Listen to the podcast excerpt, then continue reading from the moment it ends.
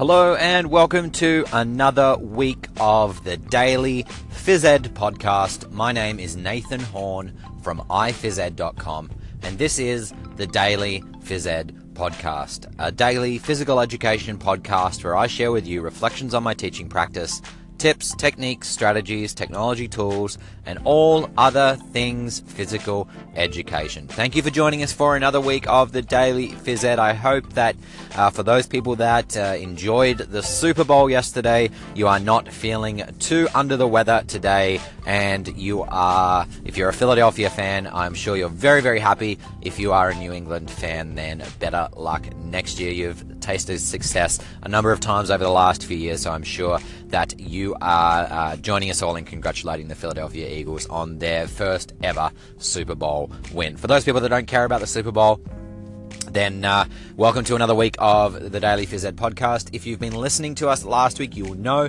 that we had a dance play residency in our school. We had Brooke and Sydney from Dancing with Life here in Vancouver running uh, the dance play residency at Metteridge School here in British Columbia, Canada. It was a fantastic week. If you want to go back and listen to last week's episode um, about dance play, you'll find out a little bit more about the program and why it was such a huge success at our school and continues to be a huge success at a number of schools schools all around the world, not only here in North America, but in Asia.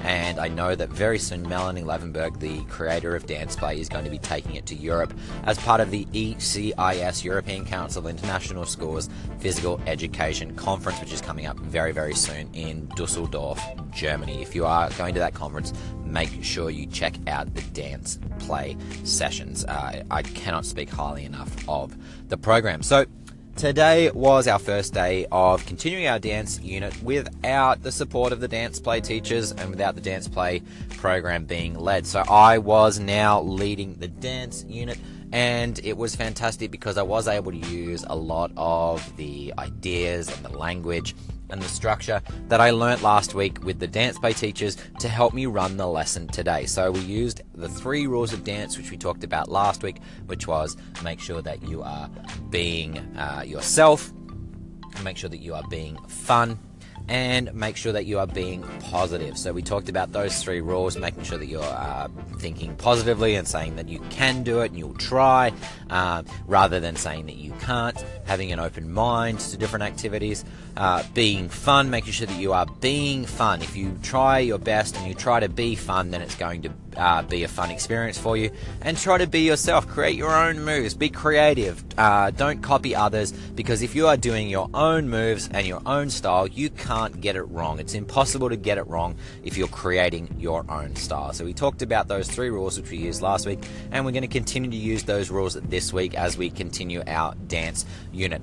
Now, once we talked about those rules, then we got ourselves into dance. We were looking at our learning goal, which was around today creating a variety of dance moves in response to different stimuli. So, the stimuli that we were using today was music and words. So, musical stimuli and verbal stimuli. I had the students take part in a free dance activity where we had different styles of music varying from rock and roll to hip hop to classical pop, dance, a, a, real mashup of different styles of music. And I asked the students to dance in a way that represented or reflected that, that music. So responding to the type of music that they were hearing and uh, moving their body accordingly. So we did that. That probably took five to ten minutes. And then I brought the students in and we again listened to uh, three of the different tracks that uh, they'd dance to, and this time rather than responding with their body, they listened and they tried to come up with some different words. Now, the first track we listened to was uh, Royal Blood song. It's uh, a very heavy rock and roll song from a from a band out of the UK, um, and the students were listening to it, and they came up with words like angry, rough, strong.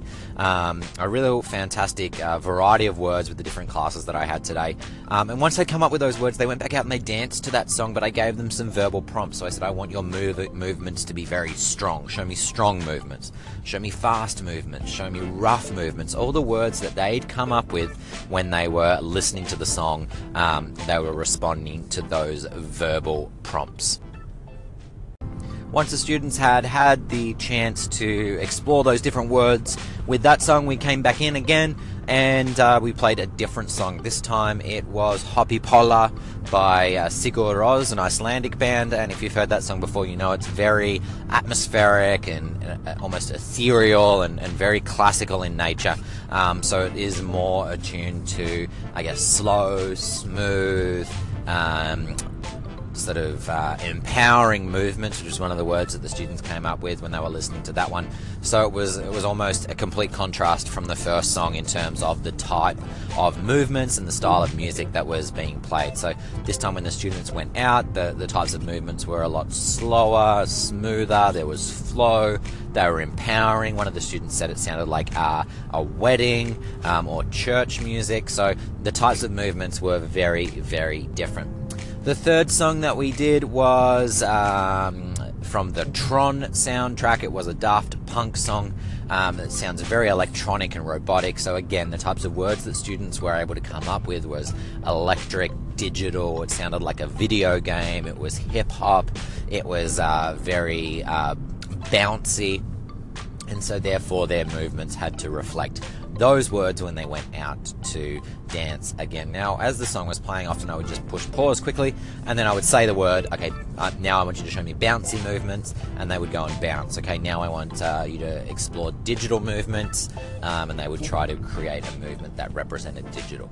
So that was uh, the crux of the lesson. I did that with two grade two classes and two grade three classes, and it was interesting to see those students who could be really creative and come up with some uh, interesting and different movements that uh, represented those words, uh, thinking, I guess, outside outside the box a little bit in terms of the way that they were using their body to communicate that. And then there were some other students who uh, were, I guess, sticking with very safe movements um, and copying movements of others. So in this uh, situation, that's where I was able to. Um, I guess, assess the students' understanding of their ability to be able to be creative and demonstrate a variety of different movements in response to stimuli.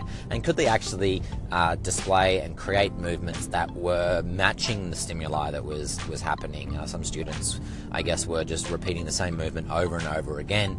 Um, with different stimuli. So in that case, it shows me that those students are not quite there in terms of their understanding or their ability to demonstrate their understanding of those different uh, stimuli. So at the end of the lesson, what I had the students do using my Plickers magnets was we talked about uh, the learning goal again in terms of being able to demonstrate those movements um, responding to those different stimuli, and I asked them to reflect critically on their performance. Did they feel like they were uh, not yet able to do that? Did they feel that they were uh, getting there in terms of their understanding and demonstration ability? Had they got it, uh, or were they doing a really good job? And, and wow, they were awesome.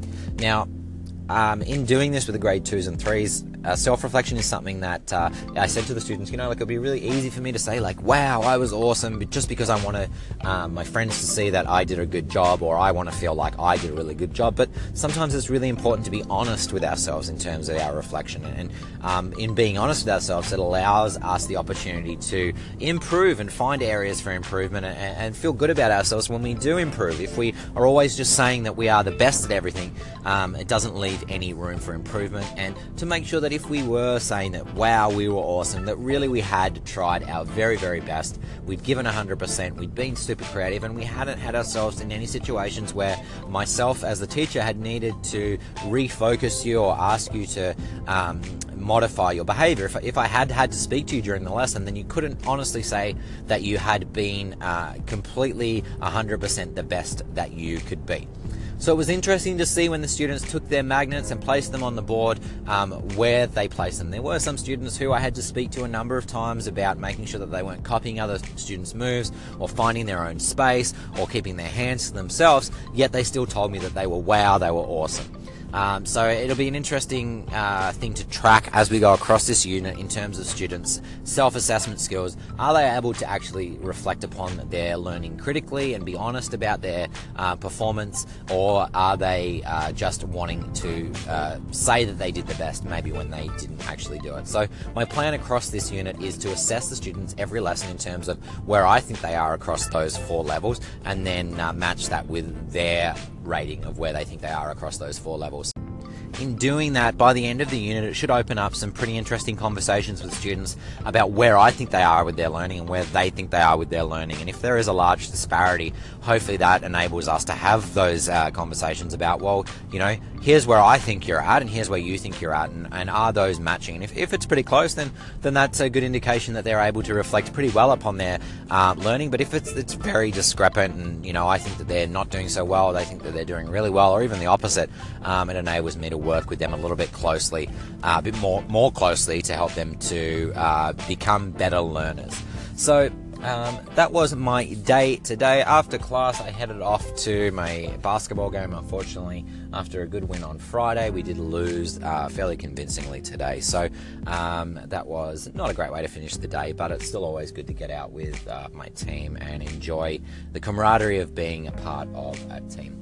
Now, tomorrow there will be no episode of the Daily Phys Ed. Tomorrow's a bit of a different day. I am having to take a uh, wellness or a personal day to look after my daughter as my wife has a medical appointment that she needs to go to and we can't reschedule. So I'm super lucky at the school that uh, they are uh, we have uh, some days as part of our benefits that we're able to take in situations such as this when you know we have nobody to look after our daughter um, so i need to take the day to do it so i am as much as i'm uh, not happy to be missing school tomorrow because i'd love to be with the students and continuing the dance unit. I am looking forward to spending the day with my daughter tomorrow while my wife heads off for her medical appointment. So if you're wondering where tomorrow's episode is that is uh, what's happening. There will be no episode tomorrow but we will be returning on Wednesday for another episode of the Daily Phys Ed podcast, and I will let you know where we're heading with our dance units next, um, in the hope that it may help you when you're running dance units with your students. It might give you some ideas or some inspiration to start thinking about the way that you deliver dance to your students. Until tomorrow, my name is Nathan Horne from iphysed.com, and this is the Daily Phys Ed podcast. Until Wednesday, stay happy, stay healthy, and stay active.